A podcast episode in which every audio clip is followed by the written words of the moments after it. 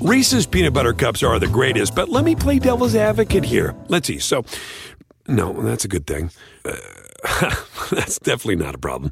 Uh, Reese's, you did it. You stumped this charming devil. At Bet365, we don't do ordinary. We believe that every sport should be epic. Every basket, every game, every point, every play. From the moments that are legendary to the ones that fly under the radar. Whether it's a three pointer at the buzzer to tie the game or a player that goes two for two at the foul line. Whatever the sport, whatever the moment. It's never ordinary at Bet365. 21 plus only. Must be present in Virginia. If you or someone you know has a gambling problem and wants help, call 1 800 Gambler. Terms and conditions apply. All right, everyone. End of the week. Got three games to talk about. A little bit of news uh, as well. Want to remind you before we start, listen to Danny's Real GM Radio with Kevin Pelton. That's always a, an awesome one. They do this every year, retaking stock of the playoff series early on to see what we've learned. And also, if you're in the Bay Area, I'm actually going to be on TV tomorrow ABC 7 after the Celtics Pacers game, and then I'll be on again Sunday after the Warriors Clippers game 4. So hopefully you can catch me doing some actual live TV, which will be fun. I'm going to be on with uh, Larry Beil and Kerry Keating. So let's start with Brooklyn and Philly. Philly puts up back to back 130 point games for the first time. I can't remember the exact step, but like the first time in basically forever uh, in the playoffs. Just an outstanding offensive performance and Ben Simmons led the way, 31 points, 11 to 13. How was he able to do it, Mr. Leroux? A lot of right handed shots around the basket. I mean, that was a really big part of it, including a, a, a right handed, I would say it was kind of like a sky hook. Like, I think that's probably Oh, yeah? the closest description. A jumping hook, sweeping through the lane, but most of it was, was coming at the basket from that right side and getting, getting a layup or, or driving and getting to a layup. And seven of eight restricted area, three of four paint non restricted. And Then he did, did take a mid ranger. He took technically three shots, 10 feet and beyond. He made two of those three. Just, but I think one of those was a layup he took off, he took off from a long way away, so it counts as a 10 foot shot, but it was really like a three foot shot or something like that. But yeah, Simmons was great. And I, I think Simmons is a place to start, but also how the tenor of this game changed in a couple of different ways because Joel Embiid just straight up did not play. Yeah, and maybe I was negligent in not hearing this earlier, but it's actually knee tendonitis. We didn't know what precisely the ailment was, or at least I didn't. And that changes this a little bit in terms of his long term issues. Hopefully, it's not as bad. You know, there's nothing structural. Tendonitis uh, can turn into tendinosis and really cause problems for you if, if it's not treated and it goes on long enough. But generally, it's something that you can recover from with enough rest, with enough rehab. Has to be managed, but not a structural deficiency necessarily with the knee. But it also casts a, a little bit more doubt on the way that Philly managed him early in the season. Absolutely. I mean, he was playing about 33 minutes a game. Only it only missed two of the f- games in the first half of their season. And when you consider how judicious Philly had been with Embiid earlier on, it was surprising to to push him that hard. And it didn't seem like there was any direct like insane incentive in the first half of a season to say, "Oh, we're competing for the first seed, every single win counts" or something like that. So, yeah, I mean, that stuff does really matter. And it led to a few just really interesting decisions for Brett Brown, also for Kenny Atkinson in terms of how they were going to run their center rotation. And I thought it started with a mistake by Brett Brown. He went with Greg Monroe in the starting five, probably to keep some of the balance of the team. But Greg Monroe was other than an, as an offensive rebounder, and he did have six offensive boards in this game. I thought he was a, a pretty clear negative out there. He was not as nearly as impactful at the rim, and you know his, his shot is is inconsistent. So instead of having the advantage at the very beginning of the game, like Philly had in in most of it, Brooklyn actually came out pretty strong, but then Philly still was able to get uh to a 32-24 advantage at the end of the first. Yeah, and uh, Monroe, to his credit, was on the floor during the decisive moment of the game at the start of the third. And it was, of course, that start of the third quarter where the Nets did not change their starting lineup. I believed that they would. They didn't. Uh, They really struggled with D'Angelo Russell getting denied by Ben Simmons at the start of the third last game. Russell certainly was very active shooting the ball. Another game with precisely as many points as shots, and and also had three turnovers. So not an efficient night for him. I thought Simmons did a great job of hounding him. And the start of that third quarter, though, was just so rough for the Nets. JJ Redick was outstanding in that quarter. He really has destroyed Joe Harris, at least in this game. Harris has struggled so far in the series, shot 47% from three, was 0 for 4, was zero points and negative 27, uh, team worst in this loss. Harris, it's really more of a small forward type of body type. He doesn't have quite the agility to get through screens on Redick the way Dinwiddie, Dinwiddie and LeVert do. I think those guys did a little better job on him, although Redick was scoring on everyone. Interesting night for Redick, five of nine from three, and two of eight from two. Also got seven of nine from the foul line, so 26 points for him, his first real big game of the series. And the three point line obviously was another huge advantage for Philly in this, which you did not expect. I mean, Brooklyn will not win games in the series if they get outscored from the three point line. Tobias Harris, we'll talk more about him, was six of six, and Brooklyn was eight out of 39. And some of those looks were pretty good. They have some pretty good shooters on this team, not amazing ones at some of the positions, but they'll get threes up. And I mean, 21%. But uh, would you say, Danny, that was this game just as simple as Philly shooting 41% from three and Brooklyn shooting 21% from three, or is there a lot more to it as far as problems that Brooklyn has? There's more to it, and I think some of that relates to Boban. I thought that Boban had another strong game, 14 points, eight rebounds, four of those offensive, four of them defensive. He did have a couple of turnovers, but Brooklyn, you know, they while they were more comfortable since game one, they've been more comfortable driving on Boban. They don't really have a counter for him. I mean, there were there was a couple of just crazy moments during this game. There was that one like turnaround, like sort of jump shot because Boban just had the ball in his right hand and just threw it in. And then there were a couple of rebounds that he had, some over Jarrett Allen, some over Jared Dudley, and a few other guys, where he's just just too big for them. And Boban did foul out of this game in 18 minutes. I still, you know, it, so it's hard to say. Oh, they should have played him more, though. It did feel like they they should have in the in the early portion. Though I mean, he fouled out. It's hard to hard to go too hard on that.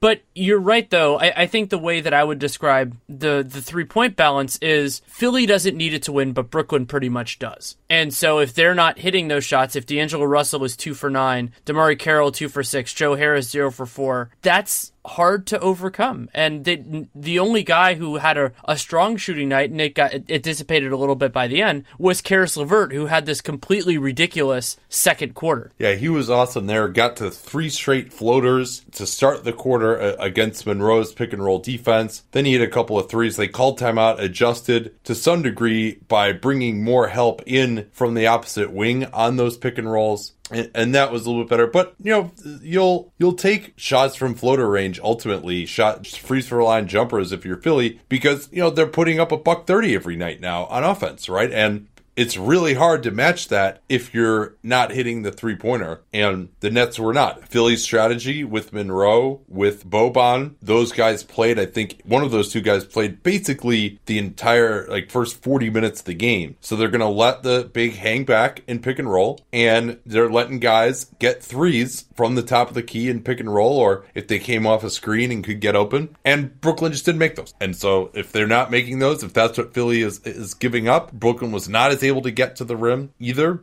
Um, one thing I really question Atkinson for not going back to, Jared Dudley was healthy in this game, and why they didn't go back to those units with him at center and also without Hollis Jefferson. Like they went with him and Hollis Jefferson together, but Hollis Jefferson is basically a center on offense, and so you don't get the spacing. We didn't see a chance for Brooklyn to just torch guys in isolation and blow to the rim the way they did, especially in that second quarter of game one with Dudley healthy. I thought they really missed that lineup in game two, and they had the same personnel. To me, if Joel Embiid is out, why wouldn't you go to that lineup even more? And that lets you get more ball handlers on the floor. You can attack mismatches like Redick. I don't think they hunted Redick in a mismatch the entire game tonight. Like, I mean, they did a lot of stuff in game one that was successful that they just didn't go back to. And yeah, Philly is tougher to take advantage of because James Ennis was playing now. He, I can't overstate how big of a difference it's made to just have him some sort of semi competence on both ends on the wing available, but there's so many things that they did in game one that they just didn't do these last two games whatsoever. And, and they're getting lit up anyway. So, so I don't know why you feel like you have to have a traditional big on the floor. Now, the fact that Ed Davis to me clearly seems like his ankle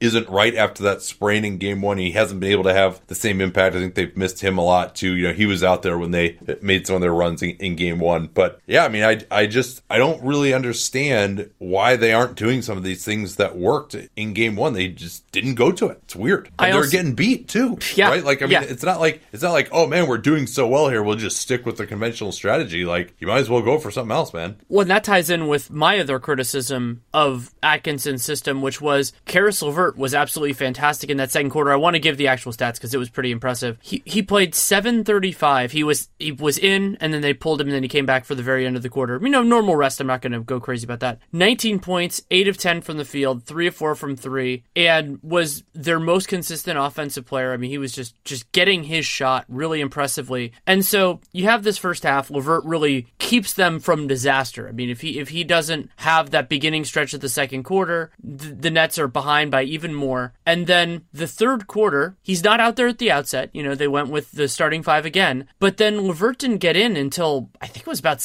like six seven minutes into the quarter, and by that point, Philly had already built up this really strong lead. And I understand, you know, I've criticized various coaches over the years for overly relying on the hot hand, but the problem with this is that this isn't the hot hand. Caris LeVert is just a better option than a lot of the guys they have in the starting lineup. And when you are getting beat, you want to have your best players out there on the floor. Yeah, and I think, you know, Kurucs, I wouldn't say he had a bad game, but he didn't do much. And again, like they're not stopping them. They're going to have to outscore this team, and they need to get more ball handling on the floor and score better at, at the start of halves. The offensive glass, also a major problem for the Nets. Again, Philly, I, I just commend the fact that they're doing exactly what we said they needed to do after game one, which is be bigger, be stronger, be tougher, Ben Simmons, Jimmy Butler, who's kind of faded in the background a little bit because uh, things have been running a lot better offensively. He hasn't needed to take over. Tobias Harris, Joel in game two, Boban in, in this game. Like they've just physically dominated this Nets team. They had another 42% offensive rebounds. And the other thing that really killed the Nets in that first half was they turned it over a ton. And we thought this is a good matchup for Brooklyn. Turnovers are one of their Achilles heels. They're in the 20s in terms of turnover rate. Part of the reason why, despite their shooting and their style of play, they're ranked below average offensively. And this Philly team doesn't force any turnovers at all with their conservative pick and roll coverage. Maybe they had, uh, with Embiid out, everyone else boosted the energy. Maybe it was Ben Simmons uh, and his teammates rallying around him after those Jared Dudley comments that he's average in the half court, which I completely agree with, by the way. And whatever it is, the Nets had a lot of turnovers. That Philly got a lot of deflections, uh, and that was a major problem for them uh, as well. Uh, again, we should talk about Tobias. Harris. What? I mean, Tobias yeah. Harris. Yeah, sorry, sorry. I, I, I, thank you for keeping me on track. Tobias Harris in this game, nine of ten on jump shots, two of nine inside the paint, which is pretty pretty remarkable. But he he, he had some really tough shots too in this. A, a lot of clean looks too. I mean, he was getting those top of the key. There was one play where I went crazy because Brooklyn just forgot about him. Like he he had basically a walk up three when Brooklyn wasn't really doing Oh, anything yeah. defensively. They, they just didn't know who they had. That's what Yeah, it was. yeah, and so uh, Tobias Harris was a huge part of it. We got asked during the NBA cast whether that was due to Joel Embiid being unavailable. I don't think so, at least not mostly. But the ball was in his hands more often, and so that led to some of these opportunities. But he was also more active off ball. had a had a good rebounding night as well. Philly has done a better job than Brooklyn of just getting rebounds. There was that one that, you talked about where James James Ennis dove in and got it. Brooklyn's guards need to do a much better job there. And then Tobias Harris just drilling shots. I mean, 29 points, 11 19 from the field, 6 to 6 from 3. And Philly was moving the ball pretty well. They they did a lot of damage in transition when they had those opportunities, but they were getting pretty good looks in the half court as well, largely due to offensive rebounds. But they were they were working for everything too. Yeah, I didn't think that Brooklyn's defense was as bad in the first half, and then Philly really just lit them up in the second half as Redick got going. Harris, uh, he hit one three that was crazy, where he was just sprinting to the right wing and basically like wasn't even facing the rim. You you likened it to a Wayne Ellington type of shot, which I uh, agreed with. So that that's hopefully something that Harris has those type of three pointers that he could continue to add to his game because he's shooting 40%, but he's still not the highest volume guy. I'd like to see him get more aggressive uh, from out there uh, as well. For Brooklyn, Spencer Dinwiddie wasn't able to get as much done. Uh, Boban was pretty effective defending the rim uh, in contrast to Monroe. Hollis Jefferson had a, a weird game. He didn't play at all until the second half. He was 2 of 7 from the field, and he had 14 points because he was 10 out of 13 from the line. He got set up by a lot of guys on drives. But the, the fact that you didn't need to guard him uh, allowed him uh, away from the basket, uh, allowed them to clog things up a little bit more. I mean, Brooklyn still, this is a crazy fast paced game, too. 108 pace uh, when the league average is a little under 100. So that's uh, that is very high. But, you know, maybe if Brooklyn hits their threes, they're in it. I still think they're going to win one more game in the series. I think it'll probably be game four. Uh, that seems uh, most likely. Um, anything else to add? Should we talk adjustments briefly? I, I, guess I was surprised that we didn't see Jonah Bolden at all, which was which was interesting because he actually played when Embiid played with Embiid, and he just played in garbage time at the end. Well, and that was actually the most surprising part of it to me was that Bolden played in garbage time. If he hadn't, I'd said, oh, you know, he's been dealing with injury issues over the last little while. Maybe yeah. he just wasn't available. But no, he played in garbage time, and Philly has the talent to go to to go to a, a more switchy system. They have personnel that they can make that work. And I was surprised they just chose to eschew that potential look. Like they could have just had it as an option. They went with Greg Monroe, and they were able to overcome that. I don't think Monroe brought brought that much to the table. So yeah, I would he like was to four of thirteen from the field, and uh, and he didn't he, rebound all his own misses, just some of them. Yeah, yeah, he did have six offensive rebounds. So I, I thought that was important, and I posited that perhaps it was not wanting to abandon that advantage on the glass as part of why. But but sure. then, I mean, the interesting thing was when Boban fouled out and the game was still uh, in doubt, they went with just Mike Scott at center right. instead. Oh, so oh, some, if oh, you're gonna if you think that's your best alignment, why not just start Boban at, at that point? Sure, or give a different look with Bolden or, or something else. So we we should also mention Philly has their bugaboos from the free throw line. Some of that was Joel. I mean, Joel Embiid is not a bad free throw shooter, but in this game, Redick and and and Boban took a lot of them, and those guys missed a combined two free throws out of 17. But then the other guy who was shockingly effective from the free throw line was Ben Simmons. He was 11 to 13 from the field, but he was 9 of 11 from the free throw line. And Brooklyn, by comparison, so a, a night where Philly and Brooklyn take the same number of free throws, and Philly makes more of them. It's another thing that Brooklyn can't really stand. Yeah, another thing that Brooklyn can't stand was getting Jared Dudley getting trolled by Ben Simmons after airballing the three pointer, which was uh was not particularly close. I mean, Dudley looked okay to me. I still think you know he was still even in 17 minutes. You know, he, it looks like he didn't do anything, but yet you know the team is still plenty effective when he's out there. Um, Philly in the end went with Mike Scott at center, and that certainly made them more vulnerable defensively. They were kind of a hybrid between switching it and playing a conventional pick and roll style with Scott out there, but the offense was totally unstoppable. We saw Ben Simmons get a lot of rolls to the rim, a, a lot of dunks. He did like a fake DHO, which worked. They also had the Ben Simmons attack in transition and then veer off into a DHO with Harris or Redick, which they got some good looks off of. That's something they've been doing since last year. So, I oh. mean, this is what was supposed to happen for Philly. Like, I, I am glad that their players at the top of the roster were able to dominate this game. That's what should happen in this series. Even with Embiid out, they have the talent advantage and they're able to get just enough from the support guys. Uh, and, you know, this is easily the best game of Ben Simmons' playoff career, and he should absolutely be dominating. I don't think he's he's not going to make as many of those contested sweeping hooks as he did in this game, but this is what they should get out of him. And Brooklyn has no nobody to guard him. You know, I mean, Jared Dudley is their best defender on Ben Simmons. I forgot we almost made it through this, and I had pulled this stat and I thought it was really interesting. A single player led this game, both teams combined, in both screen assists and deflections. Do you have any guess on who that is? It's Ben Simmons. Yep. Seven screen assists, five deflections. Hey, I'm glad that the NBA is actually. Oh, I guess that's tracked by hand. That one, those two, aren't they? I think so. Rather yeah. the uh, yeah, rather the, the uh, second spectrum's not available until tomorrow. All right. Before we talk San Antonio, Denver, I want to remind you, eh, you may have seen some of these commercials if you're watching the games, actually, that Hulu now is live sports. They're paying some of the league's best players a lot of money to do some crazy stuff. Joel Embiid has changed his nickname from The Process to Joel Hulu has live sports Embiid. Damian Lillard got a tattoo. Does not say whether that tattoo is permanent or not. That says Hulu has live sports. They really want you to know that Hulu has live sports. Giannis is in those commercials too. And you can get over 60 live and on demand channels, tons of shows and movies, and exclusive originals with Hulu. You get rid of your cable, you make the switch. It's only 45 bucks a month. That's a lot cheaper than cable. And if you think about the original programming you're getting, my wife and I actually subscribe to Hulu for $11.99 a month, which we think is well worth it. They get really awesome originals like Pen 15. You also get the whole Seinfeld catalog as well on Hulu, which is awesome, among many other things, of course. So you think about it, if getting Hulu on its own is worth it, and then you think about you're getting all this live TV for basically 32 bucks a month above what you're paying for their original programming. You can also watch it on the go, all your favorite devices. Pretty awesome deal. Learn more at hulu.com. Live TV plan required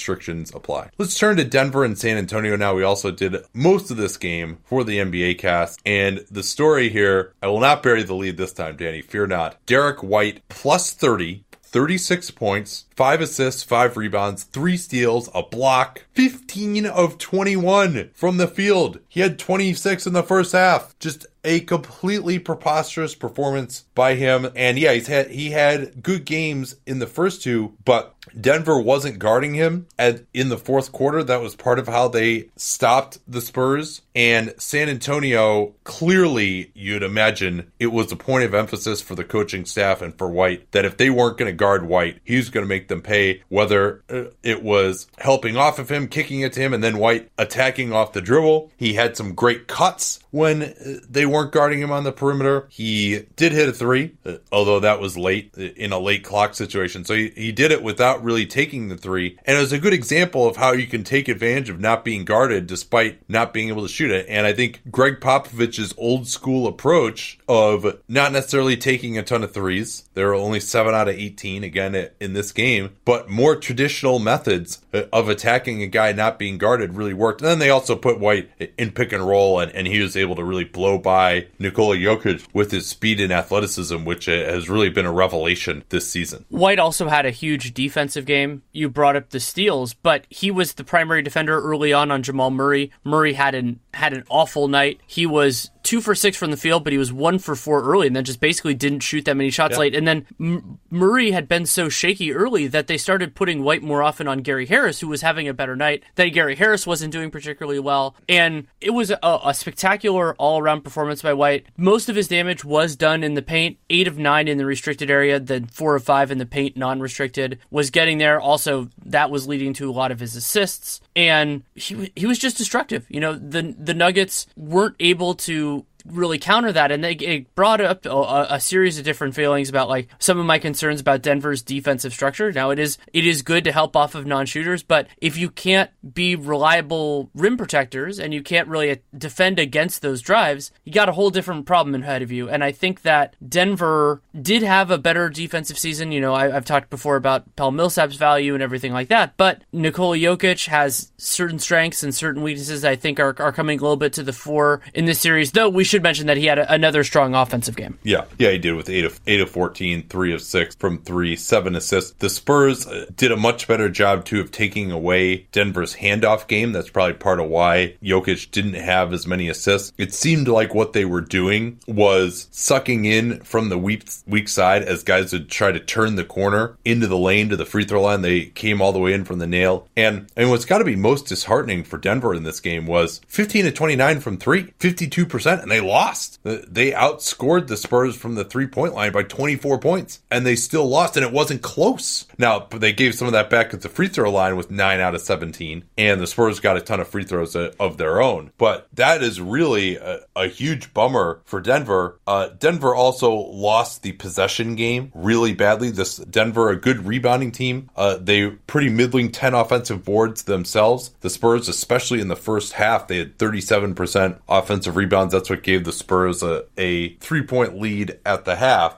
And then also the turnover game again. I mean, Denver does not force turnovers. They don't have one guy. I mean, other, their center. I guess Millsap has pretty good hands too, actually, but their guards don't cause any kind of havoc at all. So six turnovers. The Spurs a really really low turnover team, and Denver had 13 turnovers, which isn't atrocious, but that led to the Spurs getting eight more shots than Denver. And then they also took 15 more free throws as well. So you're basically looking at 16 more possessions of the Spurs getting a shot up than Denver. And even when you do shoot 15 and 29 from three, it's tough to win when you lose the possession game that badly. And I don't necessarily, maybe the rebounding, but I don't see the turnover battle changing much in favor of Denver as we go forward in this series. One other thing that might change, but is not necessarily in Denver's favor, thanks to a 16 0 run to start the second quarter, and Denver started that quarter 8 of 9 from the field, they stayed in this game. And Denver's bench outscored and broadly outplayed San Antonio's bench. Some of that was because they needed it. Malik Beasley had 20 on 7 to 13 from the field, and he played more than Will Barton because Will Barton again was not good. 2 of six, zero for 2 from 3, and he also like just turned down some threes, which is significant. I mean, when whenever you have a guy who needs to take open shots and is not taking them, it's a really big red flag. Barton also turned the ball over 3 times. But so you think about, sure, of course that that 16-0 run counts. It, it counts just the same as if it was the starters or anything else. But if Denver's starters are getting outscored consistently by San Antonio's, it will be hard for them to win consistently in this series. I don't expect that to necessarily continue, but San Antonio starters played really well. Yeah, it was supposed to be the Spurs bench that had the big advantage in this series, but the, the starters, I believe, have outscored Denver's starters in those two wins. And I also thought that Popovich made a really nice adjustment on Paul Millsap in the second half. He had Rudy Gay guard Mason Plumlee and had Jakob Poeltl, who got more time in this one and I thought was pretty good. He had him guard Paul Millsap, more size. Poeltl is actually pretty mobile for his size. He's not strong enough to deal with Jokic and, and he goes for too many fakes, but he did a nice job on Millsap. Millsap was just dominating whoever they put on him uh, on isolation, uh, particularly Gay. He blew past him a couple times again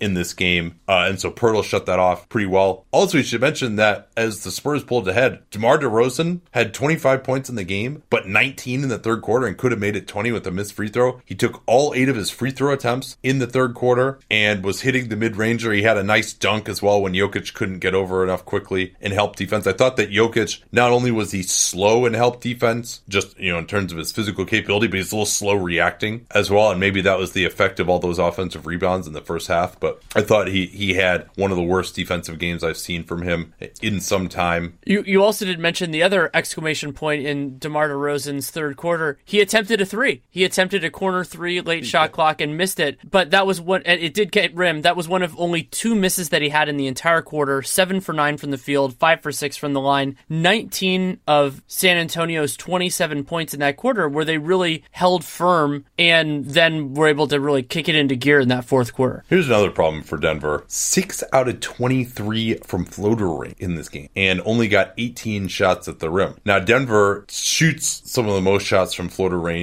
in the NBA. Murray and Jokic are both pretty good guys from that range. Millsap will take some from there too. But clearly, the Spurs were trying to barricade the rim and force them into a lot of floaters, and it really it just didn't work at all. So, anything else to add here, or should we talk adjustments a little bit? We can talk adjustments. I think the place to start here is Mike Malone having a tough conversation with his coaching staff about how to use Will Barton. This was the second consecutive, might even been a third consecutive game where he's just not been good, been a negative. Oh yeah, no, it is the third consecutive. Third consecutive game, and that's a big problem because if even though they don't have other options, I mean Malik Beasley. Remember the guy. If you're replacing Will Barton, presumably that guy is going to defend DeMar DeRozan, and you know DeRozan's not going to have 19 point quarters every time, but he can use physical advantages when they present themselves. But if Barton's not going to take shots, if he's going to miss all of his shots, it becomes a bigger problem. I think Juancho's worth a try. I think Beasley's worth a try. Maybe Torrey Craig, though he brings defenders into into places. Craig had 12 points on five yeah. to seven. It was plus 25 now. Yeah, it hit some, some shots that, too. Some of that was in garbage time right at the end. I mean, the Spurs led it 114 to 94 uh, and uh, then, you know, took their foot off the gas late as the uh, Denver got a few points in garbage time. Um, worth noting too, just in terms of the game flow, it was 89-87 Spurs. It looked like Denver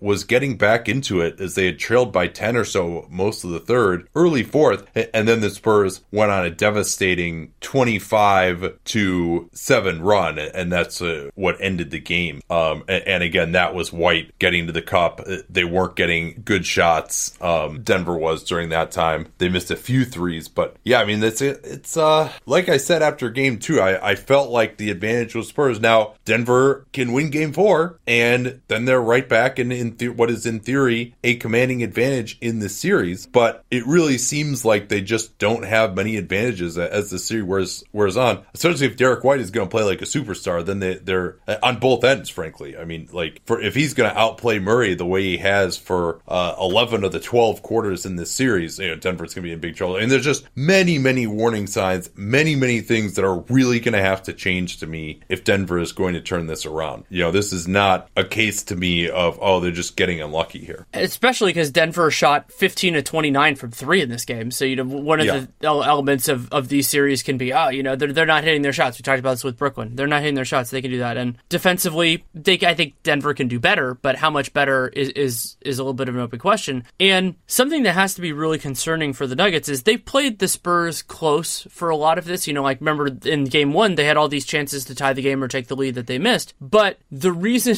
to me the the series, if you were going to say like what is watching all three games, if it were not two to one for the Spurs, what would be the next most likely outcome? For me, it would be three nothing Spurs because Jamal Murray doesn't hit all those crazy shots. San Antonio absolutely could have won that game. I would say that was the one that was the tightest of the three. And San Antonio now has another home game. They have retained home court advantage here. And something else that I th- thought was really striking to me about this game, and even going back to game one, which San Antonio won, there was this stretch in game one when Davis Bertans was hitting shots that was Plumlee and Jokic out there together, and you're sitting there going, "Oh man, this this lineup is not really gonna it's gonna cause all these problems for Denver. They only really have three bigs that they play and trust." And then Bertans was basically a non-factor in this game. He only played a few minutes during the competitive portion of the game, and San Antonio's other options were doing well. I'm not saying Pop made a mistake, but I just was thinking, okay, he's going to be a he'll be a an advantage point, maybe a, a little bit of a game breaker in specific moments in the series, and then they haven't needed it. I thought the one play that typified this game, I mean, Jamal Murray, you mentioned him, two of five from three. He got one two point shot in the whole game, two assists, four turnovers. He comes off one of those handoffs, finally thinks he's going to get an open shot at the free throw line, and White just flies after him, jumps in front of him, would have blocked his shot. Murray has to just throw it away because he knew he was about to get his shot blocked. I mean, that is just, it was just awesome defense. He was really in Murray's head, uh, I thought. And I think the adjustments start with doing more to get Murray going, still more of the 5 1 pick and roll, like actually make it a called play instead of just the 1 3 that Murray got in the second half was Jokic getting a screen from him and then Murray popping out to the three point line. Uh, I think just more like regular old high pick and roll might be good. I mean, the, the Spurs to me, their bigs aren't that big uh, or, aren't that quick, I should say. Their bigs are pretty big. Uh, Aren't that quick in pick and roll defense necessarily. So with Murray having the ball in his hands, maybe you can do a better job of actually setting White up, or, or maybe you even like let Will Will Barton get a few reps running some pick and roll. Uh, I think you bring him off the bench too with the second unit. I mean, he played that role for this team for a long time. You know, he's capable of that, and you can get him going by actually letting him attack off the dribble a little bit, create some offense instead of we want you to hit open threes and take six shots, and you know, because he doesn't really, he's not really involved in that handoff game. It's Murray, it's Harris. Those are the guys who really fly off those screens. That's not as much Barton's game, and I think all you can eat post ups from Nikola Jokic, like he, the Spurs either have had to double team or have gotten eaten up by him in the post when it's Poeltl, uh, Aldridge, you know, tire him out.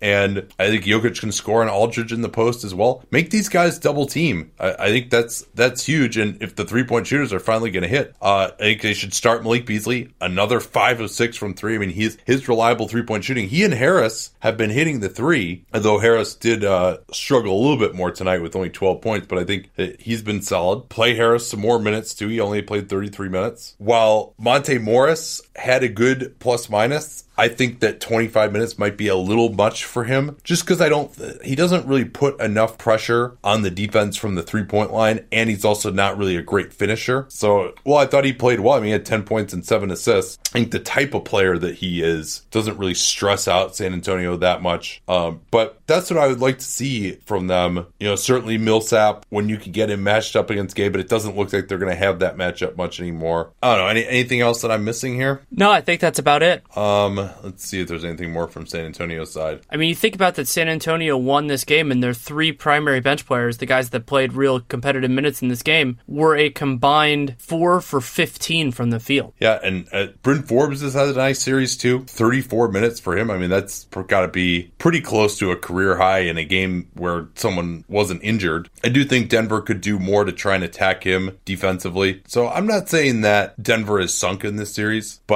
their defense just hasn't been good enough. And I mean, to give up a 130 offensive rating to this Spurs team, and they're they're a dangerous team, but they're not this kind of absolutely explosive, like detonation sort of offense against a good defense. And maybe Denver just is not a good defense. You know, and there's uh if they're having these kind of problems against the Spurs, like what would have happened if they went up against the Warriors uh, or Houston? Well, so that's one thing I want to mention briefly. 538's model still has the Nuggets as a 61% favorite in this series. I have, I, I think San Antonio is the favorite as of now. Even, I mean, San Antonio's already won a game in Denver, and they've been better than the Nuggets for me overall in this series. It's, you know, I don't think it's, you know, San Antonio 75% or anything like that, but I, I would have San Antonio as the favorites to win the series right now. Oh, yeah. Absolutely. I mean, I had them as the favorites before they won this game, but certainly not before the series. so, uh, and I mean, you know, uh, people have been messaging me like, "Oh, see, Gregg Popovich isn't a, isn't an overrated coach," and like, yeah, this would certainly be a data point in his favor. I think he's coached a great series so far uh, against, you know, this is not a high level team that they're going against to be sure, but I did not favor them in the series. This would be uh, very positive in his ledger. It doesn't diminish the other times like 2015 and 2016 when I thought he did get out coached. Uh, but at this point in time, I, I, think, and especially the adjustments in Game Three, I thought it, they did some really nice stuff to counter what Denver did uh, in Game Two. The Warriors did some really nice stuff to counter what the LA Clippers did in the last quarter and a half of game two. Um, I remember kind of being bummed out actually as I was going through uh, the press stuff after game two because I knew that ultimately that comeback just wasn't going to mean anything, that the Clippers weren't going to win the series. They just didn't have a way to stop Golden State, and it would just end up probably being a five gamer and, you know, a few more million bucks in Joe Lacob's pocket because there's going to be a home game five for the Warriors. And they came out and completely destroyed the Clippers despite pretty bad foul trouble for Steph Curry, who only played 20 minutes. And KD was just an absolute monster with 38 points in just under 30 minutes. Durant, 38 points, 4 of 23 from the field, 3 of 10 from 3, also got Four, to the line. 14 of 23. 14 23, sorry. Uh, 7 of 8 from the line, 7 assists. He did have 5 turnovers. A few of those were passes that he'd like to have back, but I thought he had a, a, really strong game overall. Also had a gorgeous block on Shai. I think that was in the third quarter. That that was impressive. And something that, that was notable. If you want my extended thoughts on, on this game, the Athletic, my player reviews are now not only on the app, they are also on the full site. I, I think they're called report cards. They've been called both over the last two years. Yay! And, yay! And I thought one of the big differences in the early portion of this game was Andrew Bogut as a screener because what happened was Kevin Durant was making hay on everybody, to be sure, but he did a lot of his best work with Shamet on him, with Gallinari on him, instead of it just being Patrick Beverley every time. And you can say, oh man, Patrick Beverley, he's, he's small and all that, but he gets into Durant's body. And I've seen some parallels, not that Beverley is the same type of guy or not that Durant is the same as Dirk, with going back even to the to the We Believe Warriors with Stephen Jackson on Dirk, where the smaller guy who just gets gets into into a guy's legs, sometimes it can be hard for him to get momentum. And so Durant was he had a little bit more real estate to work with. He was more more in rhythm. And another huge part of the early portion of this game, Durant picked up two early fouls. Kerr stuck with him, and he was important in that first quarter, and that really set the table for everything that happened after. Yeah, he was unstoppable, but it did seem like there was a lot less of Patrick Beverley getting into his like he did hit this one absolutely incredible shot I thought where they threw it to him Beverley's like chest to chest to hip and KD just turned over him as Beverley is basically chesting him as he's shooting it, getting into his legs as he's shooting, and he still just drained the shot easily. I mean, I, I, imagining someone doing that and being terrified of coming down on their ankle. I don't know how the hell he could make that shot in that situation and turn around. But I mean, he was catching the ball and making extremely aggressive, either turn and shoot immediately or just one hard dribble, jump stop, rise up over the defense. And the Clippers don't have anyone who can challenge his shot when he does that. He, he was just making one quick, decisive move to create separation before the double team could get there as well. I mean, he'd been playing quite passively, some would say, for a while. Others would say that he was looking to distribute. And the Warriors' overall offensive efficiency had been very good with him in that mode. So it was tough to complain too much. Although uh, Ethan Strauss's piece uh, on this was interesting, where he said, "Yeah, they the Warriors don't have a play where Kevin Durant just stands in the corner, so indicating that you know maybe they did want him to be more aggressive, but he was, of course, in this game as he usually seems to be when he he gets some negative media attention, and he, he seems to be fueled by that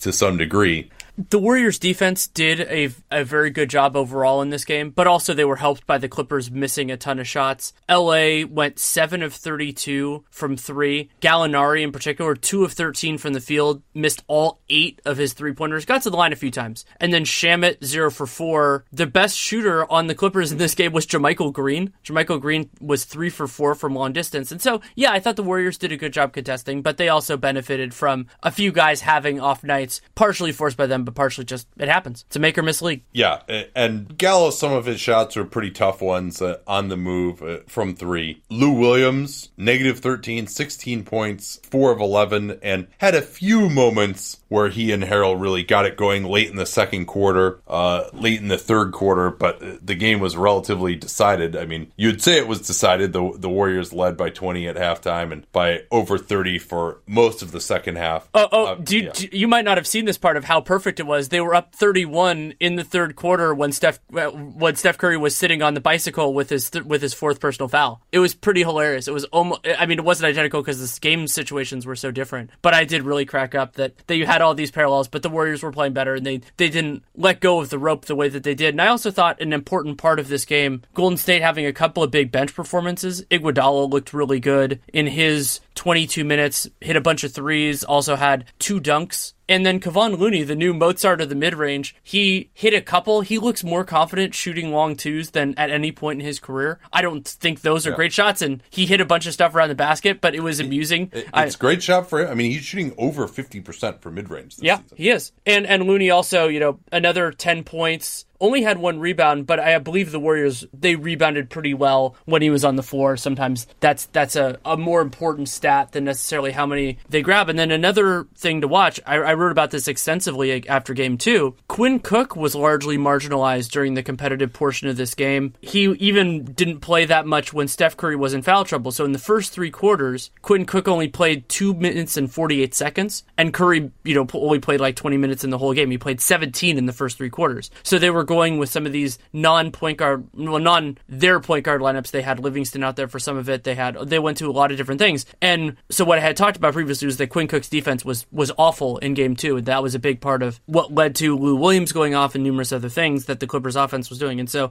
seeing them go away from away from Cook when they didn't really need him, I think was a positive. And they have they're, they're this is not a deep team. The Warriors are, are not, but they can they can handle that sort of a thing. Especially, I thought McKinnie was pretty solid overall. Yeah, he's been hitting the three ball. He had a lull for a couple of months there, but at least the, those open corner threes that he's been able to hit, he's uh, some might on the glass uh, as well. Uh, I thought the Warriors' offensive rebounding uh, has been an underrated factor in their success in this series, and that's somewhere where the Clippers are pretty weak when they put uh, Harrell in the game. He's just not really a very good defensive rebounder, a great offensive rebounder, but just for whatever reason, there's one play where Bogut got an easy tap in, and Harrell just never moved to go box him out. He's just not really a box out guy. Um, oh wait, so can I get? Yeah. Sorry, I want to give a quick shout out to Zubac for the single most misleading stat line for a starting player I can ever remember. He posted 18 and 15 in this game, but he had a whopping total of 1 and 1 in the first 3 quarters. He just played in garbage time and beasted on the Warriors lineups that weren't really doing much. And so, you know, it's hard to say a guy he played like 5 minutes in the competitive portion of this game, but I just cracked up that a starter puts up 18 and 15 you're like, "Oh yeah, that was all in garbage time." The refs were a little bit of a story uh, again. Yeah. Um, although I thought that not some of those calls that people were complaining about were good calls. Like Beverley gets his fourth foul, I think. Actually, no, I think it was his third foul guarding KD in the post. But he just puts two hands on him in the post. Like that's a foul. You're not allowed to do that. Uh, Steph Curry uh, guarding the screener Shamet in a pick and roll picks up his third foul. Again, a good call. He that's a point of emphasis this year. He's grabbing Shamet as the screen comes through so that he can't pop quickly. Puts his arm right on on Shamet's upper arm. That's a foul too. I mean, there's you can't just do stuff like that. It's, and you say, oh, you know, it wasn't impeding anything. Blah blah. Like you should know that anytime a referee sees that, whether you're actually impeding him or not, and if you're not actually impeding him, by the way, why bother doing it? Anytime you do that, it's going to be a foul. You just got to know that. Uh, so well, and on top of that, yeah. Curry's fourth foul generated a vehement response from the bro- from the Warriors broadcast, which is the one that I had because I was you know watching it kind of tape delayed because of our recording. It was a completely correct call. I mean, Curry was going. He was looking. It was there was trying to do an interior pass to Danilo Gallinari. Gallinari was cutting, and Curry just got in his way. And it, it wasn't you know one of those 50-50 balls. Nobody has a, has a right to it. Curry was was impeding his progress. That is a foul. And sure, some people will say, "Oh, you need to call it both ways" or anything like that. If you commit a foul and the ref sees it right there, calling it both ways to me doesn't work as a, uh, particularly effectively as a defense because you still committed a foul. And a lot of times there's a difference in in the character of those fouls versus some of the ones that go uncalled. You know, some of the grabby stuff. Like Curry's, I didn't really have his first foul, and there were a few other things that were a little bit soft. Durant's first foul was soft too. But overall, I think this is just players not fully un- calibrating that the league is trying, whether or not they continue and succeed, to call the playoffs more similarly to the regular season. So anything we can look at as changing it in game four here. Um, I, I, thought the Warriors brought some other good little adjustments in game three, whether it was ATOs specifically to set up backdoors against the top line. They set one up for Klay, but he missed a reverse layup. Uh, another thing that they did was they had KD in the post and then Draymond Green was handling way out top. They got a nice backdoor to Klay off of that. And with KD in the post, the low man, when someone cuts backdoor from the opposite side, it's going to be the guy guarding KD a lot of times, Beverley. And that guy is just looking to get into KD's legs and make him miserable. And so he's not going to help there. So I, I, thought they had uh, some nice little moments. They also just got in transition once more. And I mean, the Warriors, you know, they, they had a buck 25 in game two, even though I thought that their offense was uh, the bigger collapse than the defense was because this is a really good Clippers team that you know they've struggled to guard Lou Williams a lot. Uh, but they didn't let off on the accelerator in this one. Could have put up even more than 132 if the fourth quarter hadn't totally been garbage time. They only had 23 points uh, in the fourth quarter. Um, for the Clippers, only 18 minutes for Beverley. I thought Doc taking him out uh, with his fourth personal didn't really make much sense. They were down so much anyway. Not why not just leave him out there and hope that KD gets in foul trouble or whatever. Uh, well, speaking of foul yeah. trouble, there, Durant did get his third technical in this game. He was it, oh yeah. It didn't seem like much. It seemed like he and JaMychal Green were just talking. The both guys were smiling, and then it was a, it was kind of an amazing moment because they got the double technical, and both guys went crazy. Like they were just sitting there going, "What are we doing?" And generally speaking, from my, from what I recall, the league does not rescind those types of technicals, but this one might be a possibility depending on. I don't know if they're going to get statements from the official and, and those two gentlemen, but it it might be, and and it, it could have some significance later on because if Durant has three tacks, I mean that's only four away from a from a mandatory suspension. Well, and the interesting thing is that he's like, oh yeah, I can control myself, I won't get any. But he clearly didn't think that he was remotely at risk for getting a technical with what he was doing, and he got one. So he doesn't apparently have the greatest radar when it comes to not getting a tech, which uh, is a concern. So three sevenths of the way to a suspension. Now, perhaps this Warriors, if there's any luck, maybe his suspension will come in the West Finals, and it won't matter anyway because they'll have such a such an advantage. I, I mean, I'm starting to get even more excited though for a potential Warriors Houston series with how those teams have looked so far. I get back to the Clippers, though, I think of what we might see a little bit more of. I actually might consider giving Zubac a little bit more time, especially when at, at the start of the second quarter is probably a time you can get some minutes for him. I think he actually can cut that. Those units usually are more shooting challenged. I think he can cause some problems around the rim. His offensive rebounding, uh, just his overall size. I mean, he's solid player uh, and of the type that might be able to cause a few problems for the Warriors. I don't think he's a panacea. They got to do more to get Gallo going. He's really a bellwether in a lot of ways for this team. I mean, Lou and Montrezl, you know, they're going to do what they're going to do, pick and roll. Both of those guys will get plenty of chances, but Gallo, I think, give him a chance to get some easier matchups. Maybe try to do him handling the ball, run a pick and roll at Curry, see if you can get the switch there, overpower him, get try to get Curry in foul trouble once again. Uh,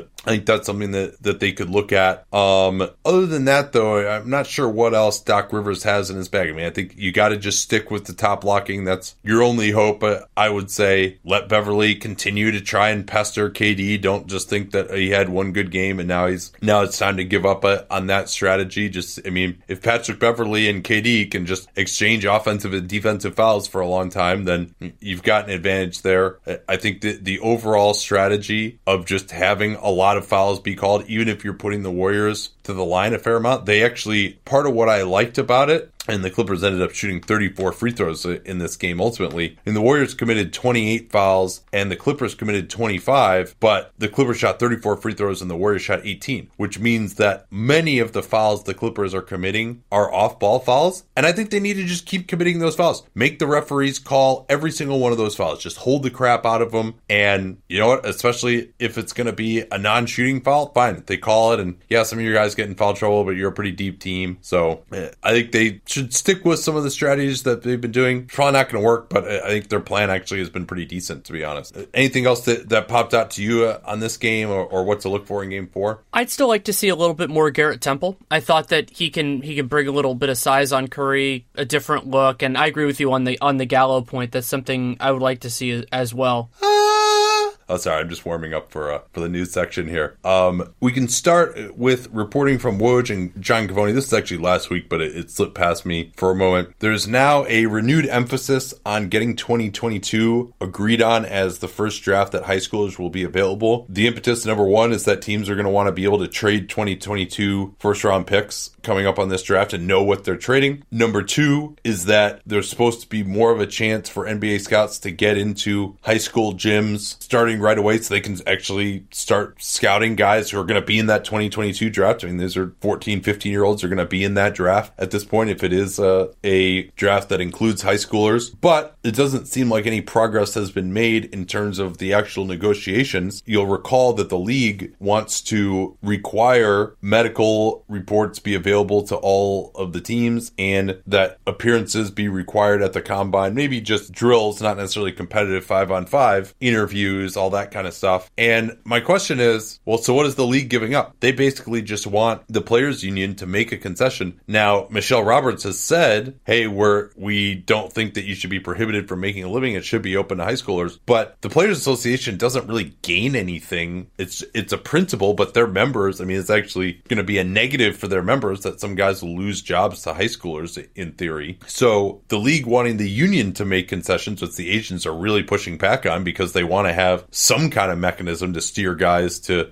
away from potentially toxic situations. So uh, the league, much like in the smoothing situation, which, and I think this is even more clear cut in favor of the union not caving, like the league isn't offering anything. They're demanding concessions for something that the union is kind of like, eh, I mean, I guess we'd like this, but we're not going to give up anything we actually really care about here. So my hope is, and the league is also putting itself into a position because they've already said, hey, we really want to do this too. So if they really want to do it, why are they forcing concessions from the players union for something that they want to do. It really seems like the league has just overestimated its leverage in this situation. I hope we get a resolution, and it feels to me like the the union's concept of this is more fair, like using using this to try to extract things which have never been a part of the process. And I understand why players and agents want to use that as as a form of leverage, and it gives it gives them a little a small piece of information. You think about all the other stuff. So yeah, I'm I'm sympathetic, more sympathetic to the to their part of this conversation. I thought it was interesting interesting. This isn't really a surprise. Mike Malone said that he didn't think there was anything untoward on that play with Lamarcus Aldridge and Gary Harris. We had talked about that. There wasn't it, there wasn't a fine or a suspension or anything like that. So the league, broadly speaking, agreed with it. And then also two different conversations involving front office figures on the Los Angeles Clippers. We have praised their season and off season pretty significantly throughout this time, and there are two two of their front office people, not Lawrence Frank, but two of the other important people, are getting consideration for other jobs. Yeah, I was skeptical of the Wolves process, and if you want to read more about that, John Krawczynski at the Athletic had a good piece on it, and he the reason I was skeptical is because it seems like Ryan Saunders and Scott Layden are it's already been decided that they're going to stay, and so how good of a president of basketball operations are you really going to get when he can't choose his coach and he can't choose uh,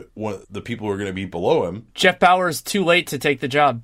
but Michael Winger, to me, is one of the best candidates. A, a cap guru came, came up, I think, with that as, as his main background, but also someone who is just very businesslike, is his reputation very much involved in the Clippers just improving their processes. Oklahoma City doing the same thing. I mean, for Oklahoma City's flaws, and I think they have a fair number of them in their regime, the way that they just have cultivated an actual business like culture and an organization and medical staff and just, you know, getting a lot of the processes right in an organization is something that uh, Winger has a lot of experience with in both OKC and LA. And so I, I think he's a, a, fine candidate. He's a, a, real candidate. He's been a part of making hard decisions in LA uh, as well. So uh, I appreciate that. I don't know how much of that is him, how much of that is Jerry West or Lawrence Frank or anyone else in the organization, but he seems like a good candidate. And he, uh, the thing that John Krawczynski said is different is that the Wolves CEO on the business side, this guy Ethan Kaysen, I think is how you pronounce his name, wasn't involved in some of these previous searches that kind of re- resulted in these nepotism type of hires or these poor hires like David Kahn. So that's a reason to believe, I guess, uh, according to John, that things will be different this time. And then in New Orleans, new executive vice president, basketball operations, David Griffin, is going to hire a general manager. Again, more indications that with that type of a title, this is a, a guy who's going to actually cost some money. You know, we've seen some of the,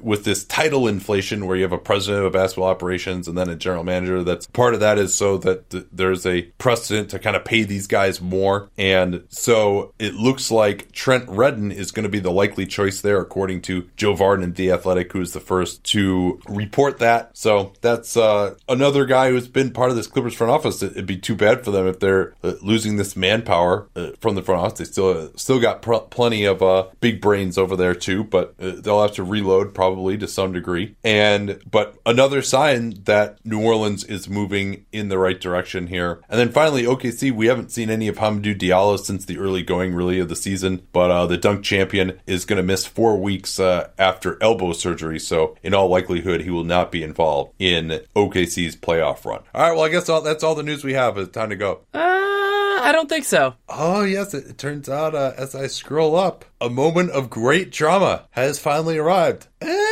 Bismack Biyombo has opted in to his $17 million player option on that contract for 72 million that he signed in the summer of 2016. And, uh, oh, I scroll down here, I see something else at the bottom of the alphabet on our list that, ah, Dwight Howard has opted into his $5.6 million player option. And I'm spent. Good night, everybody. Well, actually, before we leave, let no!